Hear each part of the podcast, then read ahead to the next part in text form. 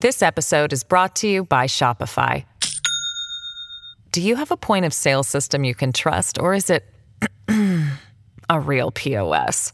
You need Shopify for retail. From accepting payments to managing inventory, Shopify POS has everything you need to sell in person. Go to shopify.com/system all lowercase to take your retail business to the next level today. That's shopify.com/system.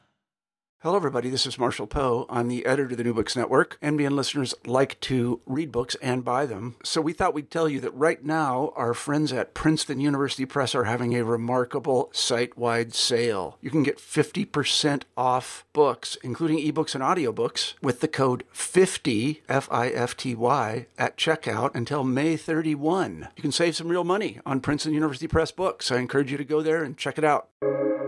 Welcome to the New Books Network. Good afternoon, Mark Tushnet in Cambridge, Massachusetts. Today is May 2nd, 2022, and we're doing a podcast about Mark's recent book about the court of Charles Evans Hughes.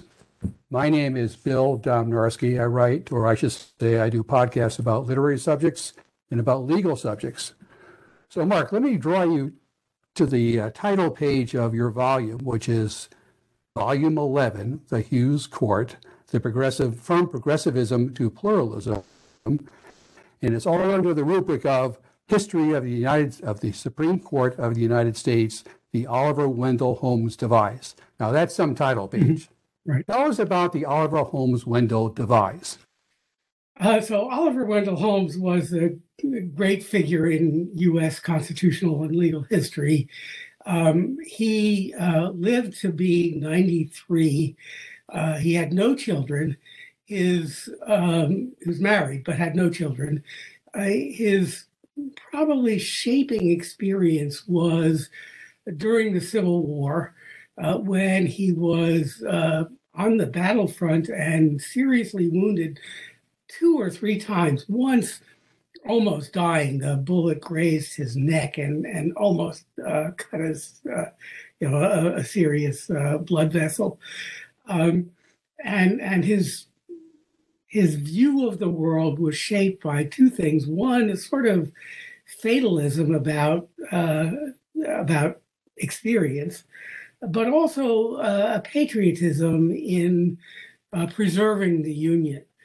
Um, one of his most famous speeches was called "A Soldier's Faith," uh, and it's about fighting for a cause in a cause that you don't fully understand, but the fight is what uh, matters. So when, as he was nearing death, uh, he uh, had a will that gave his entire estate to the government of the United States as an indication of his uh, his patriotic feelings. Uh, Congress actually didn't know what to do with the money for quite a while. Uh, was there in the Treasury for maybe 13 years, something like that, after his death. And eventually, Congress established a commission called the Oliver Holmes, Wendell Holmes Devise Committee uh, to decide what to do about uh, or with his estate. Um, and the committee decided to uh, commission a series of volumes on the history of the Supreme Court. Uh, and as you indicated, uh, they've been coming out um, at irregular intervals. Mine is what the 12th, I think, is what you said. Um, number, the immediately preceding one in uh, sort of historical sequence will be published next year or the year after. Um, the, and, and then the series will be uh, complete up until the uh, appointment of Earl Warren. And uh, there's now an Earl Warren volume in progress. So the commission's now out of money, basically. They've spent. Um, who was writing the Earl Warren? Um... Uh, a history professor named Laura Kalman. Oh, sure, I know Laura. Yeah. Uh, oh, she's wonderful. I'm doing a podcast with her later in the uh, year right. with her new book about um, I think it's FDR. I think it is. The court packing plant. The court Well, I didn't know she was doing that. That's great. Yeah. I mentioned that Holmes had uh, written that essay about his Civil War experience. And the funny thing is, he's actually, I think, a better essayist than he is a judicial writer. He's a great judicial writer. Don't misunderstand me. But he's a terrific, terrific essayist. Yeah. Uh, so uh, two of his works, The Soldier's Faith I mentioned, and so uh, a lecture called The Path of the Law, are sort of classics that everybody you know, who wants to know about the history of American law should read. I myself think he an early article he wrote called "Privilege, Malice, and Intent." It, it's an article about tort theory. It's it's an unbelievably brilliant piece of work. Um, sort of uh, helps you understand lots of things about jurisprudence as it developed uh, afterwards. So yeah, he was he was um, he was a very terse uh, uh, opinion writer. Um, partly that he disciplined himself to do that because he wrote physically in those days, of course, in longhand at a standing desk. So you know he would stand there at the desk and write out the opinion and. Um, you know, when he got tired, you know, he understood the longer it got, the more tired he'd get from standing around. So he figured out a way to uh, uh, condense things uh, down. Um, some of his colleagues uh, thought that some of his opinions were too brief, that they obscured difficulties that that needed to be explored. I think Holmes's view was that he understood that the difficulties were there, but that the case could be resolved without discussing them. I think in one of his letters, he famously said that when the knees begin to buckle, then it's time to stop, or something to that effect. So, well, he, of course, appears in your book, but he doesn't make it all the way through. No. When does he uh, leave the court? Uh, he uh, retires. I these dates sort of blur because it's been a long time since I started working on the project. Uh, 1932 or 33, uh, he uh, just before his, uh, think it's for his 90th birthday, uh, he, he uh, goes on a national broadcast to talk about you know his life. Um, you can actually locate it's not the full radio recording, but um, the Harvard Law Library has available a portion of his uh, sort of farewell address, uh, and and it's this frail old man's voice uh, uh, saying, you know, his time has come and so on. Um, it's quite quite moving. I should say that one of the things that uh, I learned in doing the uh, book was that uh, contrary to the well, to supplement a view widely held in by legal historians and legal academics that Holmes was a sort of austere, difficult, um, um, sort of hard to hard to get a handle on personality. His colleagues loved him. Uh, they sort of they would they called him charming. Uh, and he apparently was a great raconteur, uh, even in his ni- late 80s, early 90s. And they just enjoyed being in his presence. As he got older, he you know, would fall asleep during the conferences, the court's work, and so on. And they, you know, they understood that. Uh, um, but they they really uh, um, appreciated him as a person. There's that great story that uh, his housekeeper told about when Charles Evans Hughes came over to tell him it was time to retire, that he walked up the stairs. I guess his study was on the second floor. And she talks about Hughes going into the room and then coming out, say 15, 20 minutes later, with tears streaming down his cheeks, was he had to tell the great man that it was time to go. Yeah, yeah. That says a lot about him, I think. Right, right. He's also a great letter writer. I mean, I can understand the charming part and being a great raconteur because his letters are wonderful. Uh, yeah, yeah. Um, he, he had a you know wide correspondence. I think he was a com- a, a very complicated personality. He he did sort of need to be loved, And as time went on, you know, the sources of uh, admiration uh, changed. Mhm. All right, but let me get back to the, the Holmes Devise. How is it that you ended up writing this volume? Do you get a call in the middle of the night saying, help us, help us? What happens? Yeah, so basically, uh, what had happened was that the first, when the commission decided to do this, they appointed uh, Paul Freund, a Harvard law professor, as the general editor. Uh, now, Freund had been a um, young law student in the 19, early 1930s and had been in the Solicitor General's office during the New Deal, uh, and then became uh, probably the sort of leading uh, constitutional law professor in the country after he went to Harvard to, to, to teach. And Freund decided to assign or have, technically have the committee assign him responsibility for the Hughes Court volume. Uh, but he uh, he actually had difficulty in writing. Uh, I have to say, uh, I took a course from Freund in my freshman year at at Harvard uh, as an undergraduate, and the course was the reason I went to law school. It was a brilliant mm-hmm. course. He was a great teacher. Uh, mm-hmm. or at least, you know, that course was a great course. It was just, it was wonderful. Um, but here, Freund uh, was never a productive writer.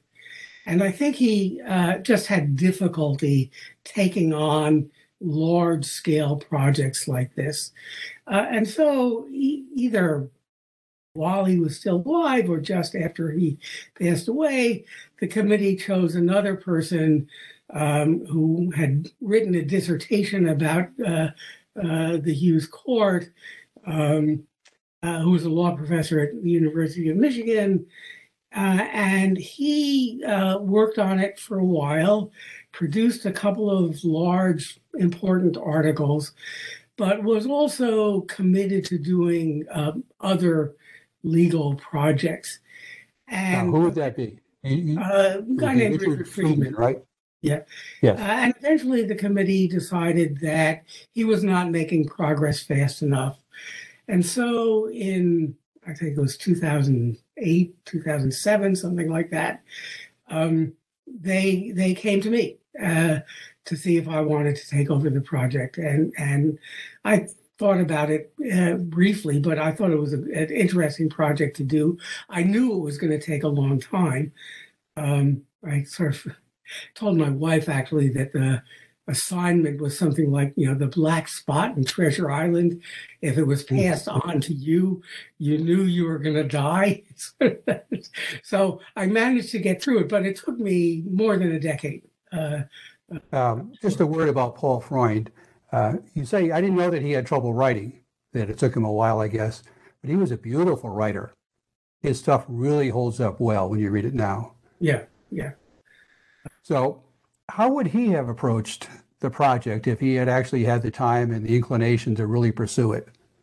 So, the reason I'm, I ask that is I'm trying to isolate the uh, the dynamics, I guess you would say, of your book, the things that you coalesce your themes around. Right.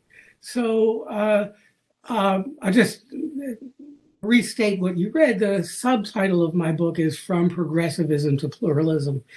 And uh, the major theme is that during the Hughes that during the Hughes Court years, mm, all I'd say all of the justices, including those who are now regarded as the most reactionary, actually had bought into a fair amount of the progressive restructuring of constitutional government.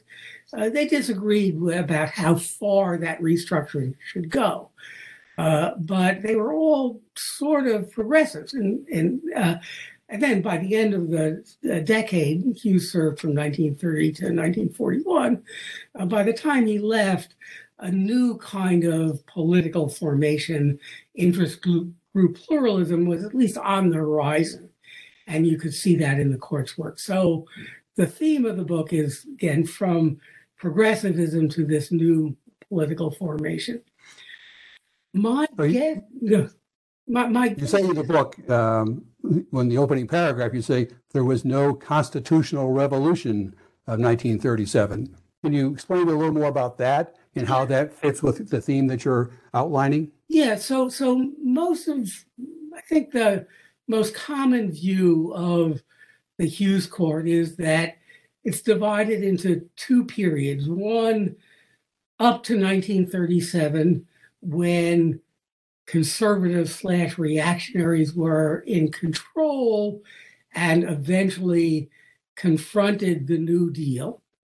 Uh, then there's this sort of one year period of a battle between FDR and the court, uh, which, uh, in a complicated way, FDR basically won, uh, although he was not able to enact his court packing plan. But he, he, he, the story goes, gained control of the court, and so, you know, 1930 to 1936 conservatives in control, battle over the court 1937 to 1941, the liberals get control.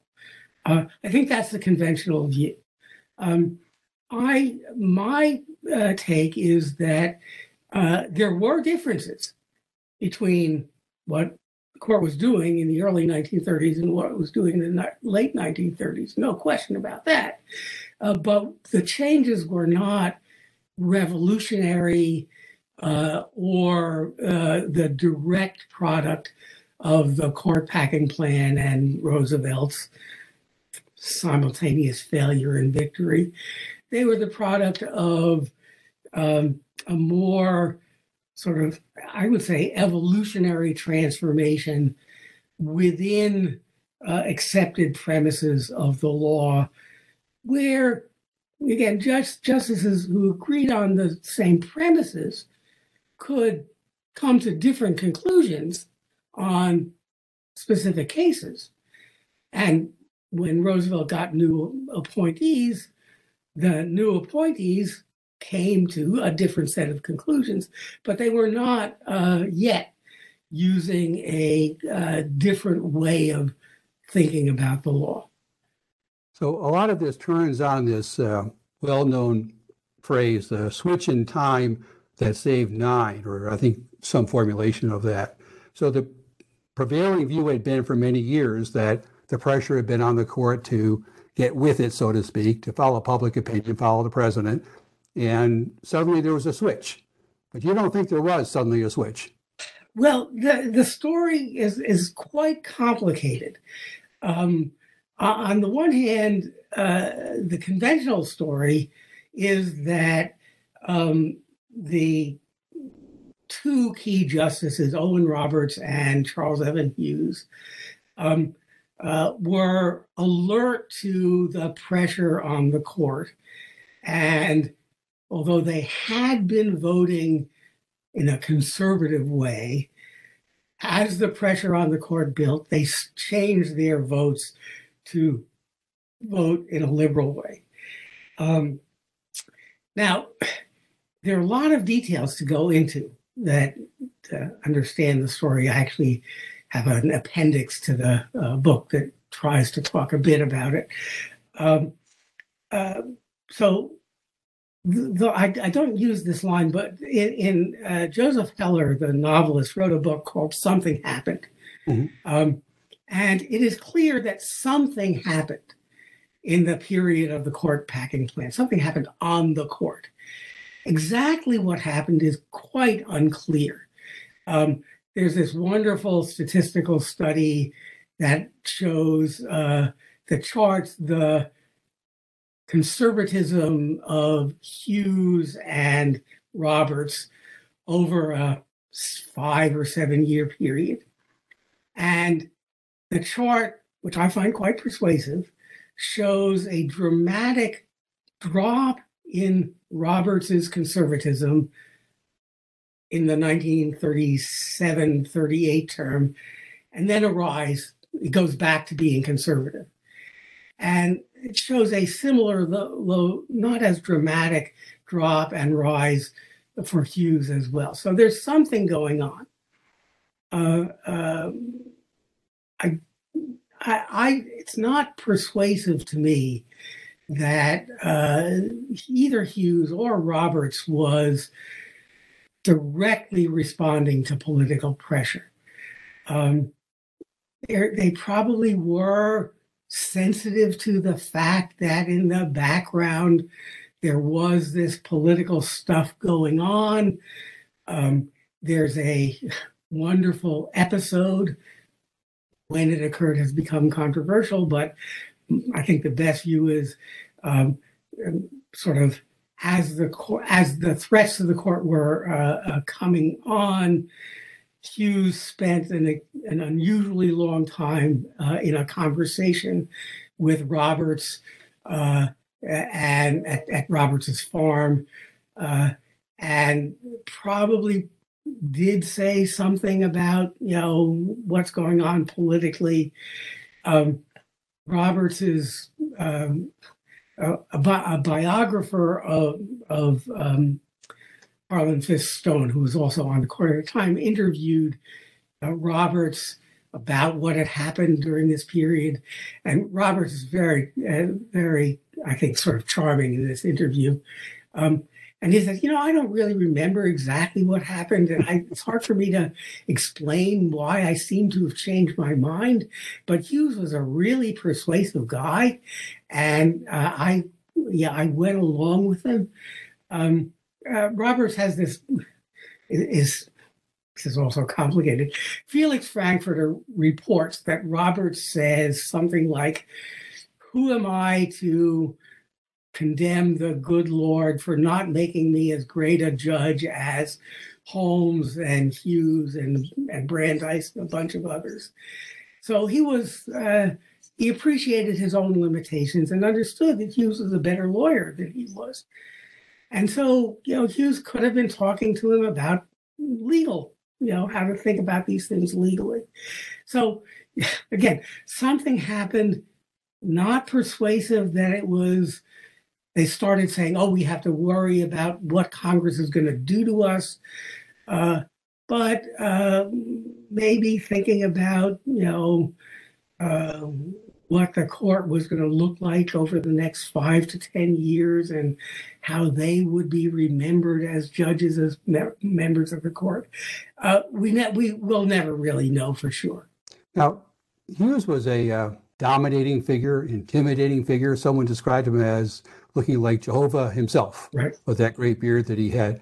Did he ever, leading up to this, confront the uh, reactionaries, um, McReynolds and his cohorts, about holding the legislation back that was going to affect the lives of millions and millions of people, the New Deal le- legislation that had been passed? Uh, I, I, I found no evidence of, of that. Uh, um, he was uh, he was intimidating as a legal mind, and he he would you know make his legal arguments. Uh, but but I, I there's, Oh, we need to I think during the the first half of this period, you you mark it to 37. Um, it was a pretty divided court. I mean, this core group, the so-called Four Horsemen, were um, at least reactionary, maybe even more. And there was great personal animosity on the court, wasn't there? Well, so again, I hate to say this. Again, it's a complicated story. So James McReynolds was a terrible person, and nobody except apparently Bill Douglas eventually liked him. Uh, uh, they just couldn't get along with him. Um, there's one episode where uh, the courts um, divided over a case at the end of the term, He's gone off to a vacation. There are nine justices on the court. He's gone off to a vacation. He voted one way uh, before he left. Um, uh, and then coalitions changed, and it turned out that uh, on one issue he had voted on, uh, the court changed its view. Uh, but the majority shifted. Um, he was gone. They didn't want to going to be a pain in the neck to contact him. And so there's this opinion that says on this issue, the nine member court affirms the lower court by an evenly divided vote. Um, there's a, a, a, note by a Harvard, uh, Yale law professor called Sawing a Justice in Half. How does a nine justice court divide evenly? It was because McReynolds had gone and they just didn't want to hassle with him to figure out what to do. So he was a terrible person. Everybody else was uh, got along uh, quite well. Uh, everybody is a little overstated. Uh, but uh, Willis Van Devanter, who turned out to be one of my favorite characters, very obscure justice, uh, everybody liked Van Devanter. He was just a nice guy. Uh, and and George Sutherland was a very smart conservative lawyer um, who, again, you know, got along well with people. Um, there, there, um, the the one sort of exception, and this is a little tricky, is the justice I mentioned earlier, Harlan Fiske Stone, who was a sort of I don't know, not quite prickly personality, but he loved to gossip about the justices. And one of his correspondents was Felix Frankfurter, eventually a colleague. And the two of them, and Frankfurter was a great gossip also, and the two of them sort of, I think, sort of fed their own worst tendencies, each other's worst tendencies. So when Stone wrote about his colleagues to Frankfurter, he was sort of, we would call it these days, snarky uh, about them. Uh, and, and Frankfurter would reinforce that by saying, yes, how terrible the opinions were. But uh, other than that, I you know, I think they got along uh, uh, pretty well. Um, it's also, I want to note that while it's true that there were sort of divisions in the early period, there were also continuities that are worth emphasizing. So, Sutherland, one of the great uh, conservatives, uh, of the court. A, he was a terrific lawyer. He was a, been a senator and president of the American Bar Association. Um, he was a really good lawyer. Uh, uh, during the time, during this period, there was a case called the Scottsboro case, which involved the conviction of eight or nine African Americans for rape in Alabama. And these were these were what were then and now still called legal lynchings. They didn't really get a fair trial. So they, they appealed to the Supreme Court, and Sutherland writes uh, uh, uh, just a brilliant opinion uh, holding that the uh, defendants had not received their constitutionally guaranteed right to adequate assistance of counsel. Um, and uh, okay, and and similarly, there are early in the period uh, cases of um, striking down con- um, convictions of communist organizers for uh, various reasons, um, and, and, in I want to say in '33, uh, the court rules in favor of New Deal legislation. Uh, um, in three significant cases, uh, with Roberts and Hughes uh, in the majority, and and so the the the opinions, uh, sorry, the sort of op eds afterwards say, oh, look, it's not going to be so bad with respect to the entire New Deal program, and then you know the program gets enacted, and it, Hughes and Roberts see it uh, somewhat differently from the way they saw the earlier cases. This episode is brought to you by Shopify. Do you have a point of sale system you can trust, or is it a real POS? You need Shopify for retail. From accepting payments to managing inventory, Shopify POS has everything you need to sell in person. Go to shopify.com/system all lowercase to take your retail business to the next level today. That's shopify.com/system. Uh, what's interesting to me in a way is you had mentioned that uh, who was it had been a senator Sutherland. Sutherland. Sutherland. Uh, McReynolds himself had been in government. He had been attorney general, if I remember right. right. Uh, Charles Evans Hughes had run for president. I think he's the only one who ever served on the court twice. Right. Uh, is that right? right? So you have this lineup through most of the 30s that's very, very different from the lineup that we have in the court today, where they are all, I think, except for uh, your uh, former colleague, uh, Justice Kagan, um, uh, circuit judges. All of them have been circuit judges. The, the life experience that the other, that these Hughes court members brought, strikingly different from what we have today. Right. Is that a fair statement? Oh, absolutely. There's no question about it. I mean, uh, Hughes, not only, even before he was appointed to the court, he, he was governor of New York and was appointed to the court while he was governor of New York. And then while he was on the court, well, not technically, he resigned uh, to run for president in 1916 um, and then was, you know, he lost narrowly uh, and then was reappointed in 1930 as Chief Justice. Um, uh, uh even uh, Stone, uh, Stone had been a attorney general, a law school dean, and attorney general, but sort of even Willis Van Devanter, who was appointed to the court from a court of appeals, um, had been extremely active in uh, Wyoming uh, Republican politics.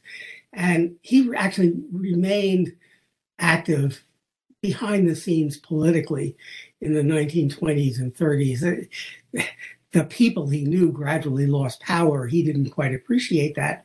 So he was sort of trying to help friends get judgeships by contacting his old political allies. Never was terribly successful, but he was he was enmeshed even while on the court in some aspects of politics. Uh, and then when Roosevelt had had his chance, I think he had eight or nine of them to put people on the court. He too went with people with broad experience, like Hugo Black, senator from uh, Alabama. Uh, Douglas had been was the SE, SEC commissioner. Right. Uh, Frankfurter is an exception. He was an academic. But, um, but he, I should know he was a, a, sort of leading public intellectual in the law. Uh, he, you know, he wrote well, again what we would now call op-eds starting in mm-hmm. the 1920s. Um, so, was he on the original masthead of the New Republic? Yes, I think he was. Yes. So that continued with Roosevelt's appointments, and again, that contrast is really striking with the appointments that we have today, which is another way of asking what would happen today if we had uh, a court made up of, of uh, justices with this kind of uh, deep experience in public life?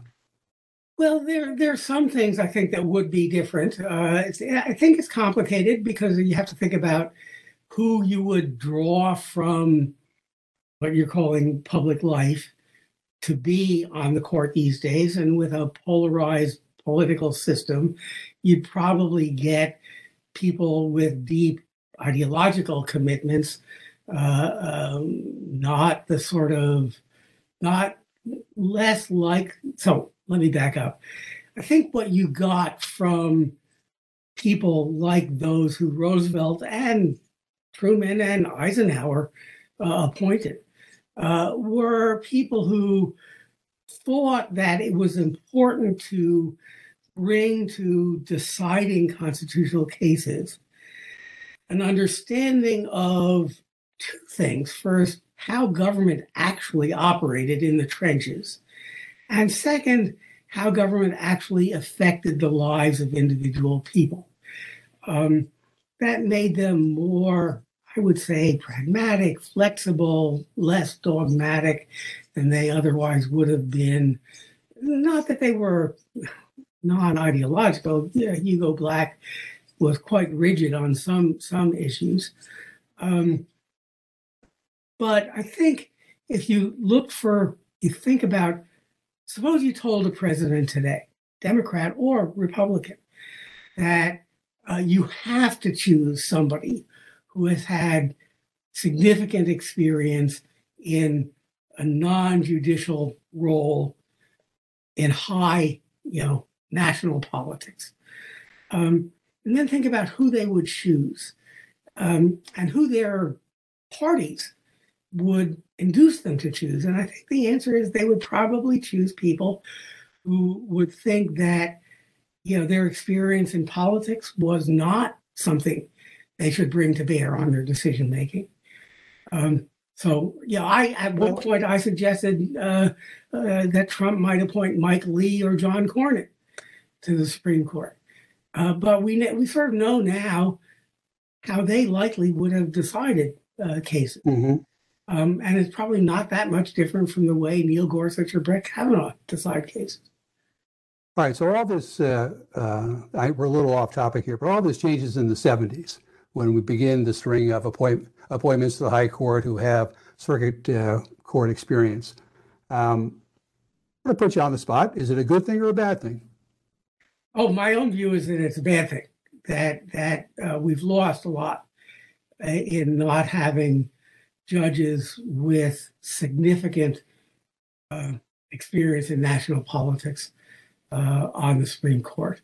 Um, I, I, think I think it's the case that um, could be wrong about this, but Sandra Day O'Connor was the last judge on the court who ever had to ask anybody any ordinary person for a vote. Mm-hmm. She was elected to the Arizona, I think, appeals court. She may have been appointed to the Arizona Supreme Court.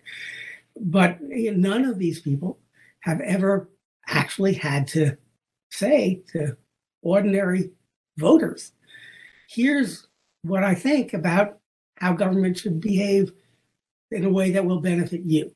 I think that's a real loss. Strikes me that it, uh, it, it, it encourages a kind of arrogance that, uh, in a way, is hard to fathom. It's so deep. The idea that uh, people without a whole lot of experience are deciding which way we're going to go as a country strikes me as just terribly arrogant. But that's my own hobby horse, I guess you'd say. So let's talk about those personalities on the uh, Hughes court. We've talked a little bit about Holmes, and he's replaced by, I forgot now. Yeah, Cardozo, I think. Right. It's Cardozo that uh, uh, McReynolds has the feud with because McReynolds is an anti-Semite, and he won't even be in the same room with uh, with Brandeis. An extraordinary thing. Now, this is a time when they're not actually working together physically because they're all working from home. Right. So the the court building opens in 1935, uh, and gradually they. So until then, they've all been working in their homes or in the apartments they have, and they occasionally visit each other and uh, you know to talk about uh, cases and so on. But they weren't in any central place. And then the building opens. Most of them don't really like the building. It was sort of uh, uh William Howard Taft's project, uh, um, and and they you know it's too austere. It's too magnificent for them but it, gradually they they move in and as retirements occur instead of working from the house or the apartment they they move into the court and then they you know they start interacting with each other in a different kind of way but you are you know you're able to um, when you're working in your house or apartment you don't have to deal with these uh, your colleagues in a regular in a regular daily basis. You see them during arguments and during the conference, and then you know maybe you'll stop by uh, to chat. Uh, some of them lived within blocks of each other, and some actually walked to the court together. Um, but well, different, had, different work experience. McReynolds had a uh, law clerk who then wrote a uh, diary, I guess you would call it, and he later published it. And it depicts him in this working environment that you're talking about, and it paints him as being, I think, uh, extraordinarily aloof from the court. Yeah, yeah, uh, and I, um, it's not not unusual. I think, uh, you know, if you think about sharing workspaces, or maybe think about what the experience of working over the past two years has been. Uh, it's a different experience when you don't see your colleagues on a regular basis physically physically you know, we're not physically in the presence of your colleagues it's just different um, and, and, you know they had developed working styles based on the fact that they were working at home. Uh, um, again occasionally socializing but not it's not like I I was a law clerk in 1972 and 73 and I have this vivid memory of uh, it could be false, but but it's clear in my head uh, of uh, seeing uh, Justice Brennan, who was a sort of shortish guy, and Justice Powell walking down the halls together with Brennan's arm draped over Powell's shoulder. Now that wouldn't happen if they were not working in the same building. And, you know, Brennan had a way of dealing with people that worked differently in person than remotely, as we would now say. Was he the most important justice on that Warren court? The court that Hugo Black at one point said should be known as the Black Court. right. So I, have written a bit about this. There, uh, Brennan and Warren were were sort of co-generals. I don't know if that's a a thing, but they each had different kinds of strengths that uh, uh, that reinforced each other, and and I think you know not just because of uh, a change in personality, but um, Brennan had to operate differently after uh, Warren left the court. Uh, that, that he had been with Warren on the court. He did. He was quite successful uh, uh, on the court. It, it, so you know, we think of the Warren Court as during Warren's uh, Chief Justiceship from 1954 to 1968. I guess it is 69. I, I actually think the Warren Court is sort of the Warren Brennan Court from 1962 to 1976 or 77. Uh, so it continued after Brennan, Warren had left, and partly because of Brennan's continuing uh, effectiveness. Well, I was going to say that uh, in your case here with the Hughes Court, it fits pretty nicely, a transformative uh, period. But a lot of times, calling a court after the Chief Justice doesn't really reflect what was going on as to who the dominating personalities were, the dominant influencers on the court. Um, and I think the Warren Court that you're just describing is a very good example of that. In fact, people say today that it's not the Roberts Court, it's the Thomas Court. I saw an article just a few weeks ago about that. Yeah. I don't know how true that is, but that's what some people think. Yeah, I, so it, it's, you know, it is misleading to label, uh, to, to periodize the court according to the Chief Justices. As you say, as it happens, uh, the Hughes court is actually not a bad periodization. Probably better to start it to actually start it with Hughes, but end it probably I'd say with um, um, now I'm blocking. Uh, Stone was his successor. Probably the relevant period should be 1931 to 1945 or 46 when Stone uh, passes away. And Fred Vinson, of all people, becomes Chief Justice. Yeah, right. Uh, I've had this great fortune in getting people like you. I had Mel Urofsky uh, on a podcast about his book on dissents and how important they've been in American history. And I wanted to actually just take advantage of the fact that I have people like you that I can ask these questions.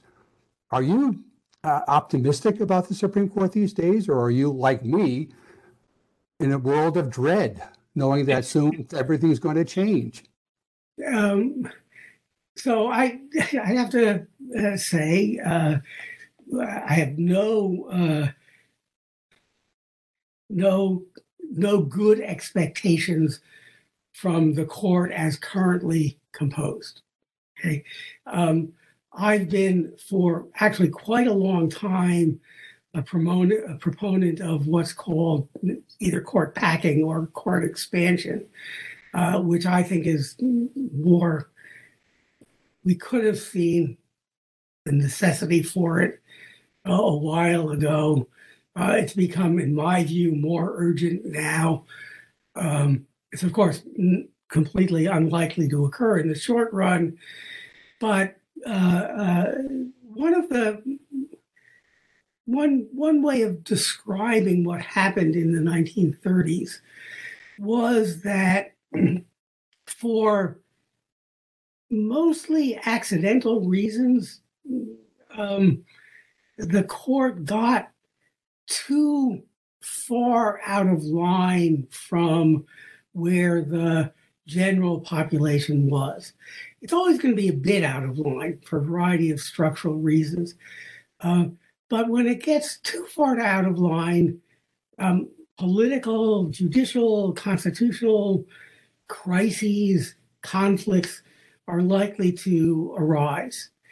Um, sometimes those uh, conflicts are productive. I'm not against conflict as such, uh, but I think we're we're we may be on the way to seeing something like that happening over the next four or five years. Um, and then it'll be interesting to see how it's resolved. I mean, I'm getting old, so it's not going to affect me directly, but uh, uh, you know, there may be, although I don't have high and very low expectations from the court as currently uh, composed, I'm actually more open to the possibility that there'll be valuable developments from my point of view again, uh, if you take a five year perspective. Well, I wish I could share your, or at least moderate optimism because I, I think we have uh, cultural warriors on the bench now, beginning with Thomas and going to the most recent appointments. And I don't think they're ever going to budge and take a take stock of public opinion and how uh, the public wants certain constitutional rights, even though they're not explicitly recited in the Constitution. So you said that you got this uh, appointment or assignment back in 2008, I think it was, to write the book. And it comes out in 2021. That's a long gestation period. It must have been a difficult book to write. Um, it was, it was, I, I, difficult to write is probably not the way I would describe it. it there was a lot, uh, I had to learn an enormous amount of stuff uh, to do it. Was tremendously valuable. I, I learned a lot while I was doing this. Um, and I should say, uh, I couldn't have done anything like uh, an acceptable job uh, earlier in my career. I just had to have a lot of, you know, background stuff in my head to do it. Um, uh, and and it did take um, a lot of research and um, effort to figure things out. Uh, once I'd figured out themes for the various sections, the actual writing was not as difficult, but it's a very long book. Mm-hmm. So to say, you know, I could write a chapter in two months says, you know, that's what there's like 24, 30 chapters. I don't know, no but that's, you know, two or three years of writing. Uh, just, just doing the writing after all the research is done. Um, so, you know, it, it's, wasn't, it wasn't hard to write in the sense of, you know, producing this stuff. It was it, took a lot of effort to get in the position of being able to write the story I wanted to write. That's what took the time. Well, I'm holding it up now. It's unfortunate that the uh, we just have an audio transmission going out to the uh, audience, but it's a beautiful book. And it's not only a big book; it's a very heavy book. it must be the type of paper that was used.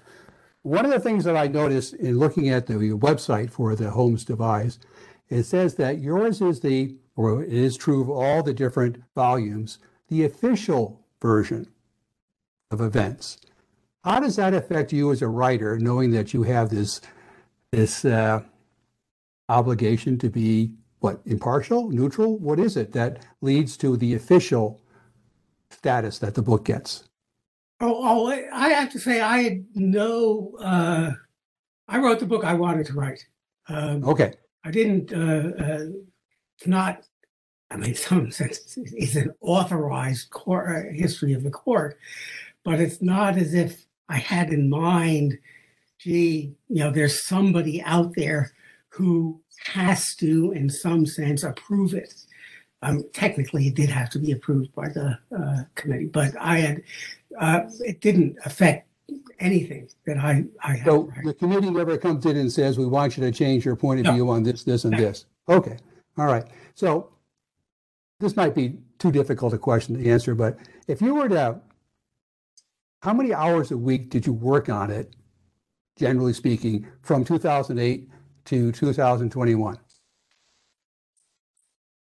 I would guess it was somewhere. I have to back up by saying I, I understand that I am a workaholic. So hours per week is not the way I would measure things because that would seem ridiculous to anybody else. Okay. Uh, I would say on average between one third and one half of my time was spent on the project. Uh, from for the entire period. Now, sometimes I had leaves that I was doing research travel for, where I was doing it 100% of the time, but on average, probably between a third and a half uh, overall. Now, I would think that this is a career tapping moment in your life with the publication of this book. Uh, that's certainly how I think of it. Actually, I, I is it getting much attention? I'm sorry. Is it getting much attention? The book. Uh, well, it's not. It just came out. It's huge. It takes time for people to appreciate it. Um, so the answer is not yet, but we'll find out. We hope to do some largish event uh, at Harvard in the fall that will uh, make more of a splash than it has so far. But you know, this is a book for this is a book to be on library shelves and to be consulted over the next decades rather than to get on the New York Times bestseller list. Well, I am absolutely delighted that Cambridge sent me the book. It cost $265. It's a great addition to my library, and every library should have a copy of it. Do you have a sense um, of how the previous volumes have sold? No, I don't actually. Uh, the only thing I know is you know the the the how the the the committee has run out of money, which means that they weren't getting enough royalties on the books to keep going. But other than that, no, I have no idea. Now, remind me, what's the one that's in progress now? Uh, the the um, the Taft Court. Uh, uh, Robert Post of Yale is just finishing that up. Oh, he's just finishing it. Yeah, I, I think he actually listed um, on the uh, opposite the title page, they have all the volumes one through 12, and they have his listed. Yeah. Um, is he I think writing it with another fellow, Benjamin? He's writing it with somebody else, isn't he? Uh, no, it, it, it's this is another one of these complicated stories. Uh, when he became dean at Yale, his work on the project flagged, and they thought he was going to add another author and then he finished the deanship and decided to finish the book on his own. At least that's I, as I understand the stories. John Fabian Witt, right? I think his name. I think he was working for at least for a while on the book with him. Yeah, yeah. I mean, maybe not now. But, but, I think it's going to come out under a post name uh, solely, or maybe with oh. you know, not co-author. I've emailed with him over the years about different things, and he's a he's a wonderful guy. Yeah, Post. Yeah. So it should be a good book. He's also a very talented writer. And I want to be sure I say this to you. You too are a very talented writer. I mean, I don't know if it comes easily to you or whether you're like Freund and had to struggle with it, but you're a great writer. You really are. You bring the whole thing to life. Well, I appreciate the comment. It took me, I it took me many years of uh, uh, writing badly before I started to write well. So. Well, that's what law reviews will do to you. so, all right. Well, I think we're about done. Anything else you want to add about the book and the uh, effort that you put into uh, writing it? No, I don't think so. I think we've covered just about not maybe not everything, but you know, I could go on for another two hours, and you don't want that. So. Well, I do, but I'm not sure the audience does. So it's been great. As I said, I find it to be a real privilege to be able to talk to uh, folks like you who have spent a lifetime really uh, studying the law, studying history, and then you bring it to life in a, a, book like this. It's just a wonderful thing to be able to partake in, so to speak. So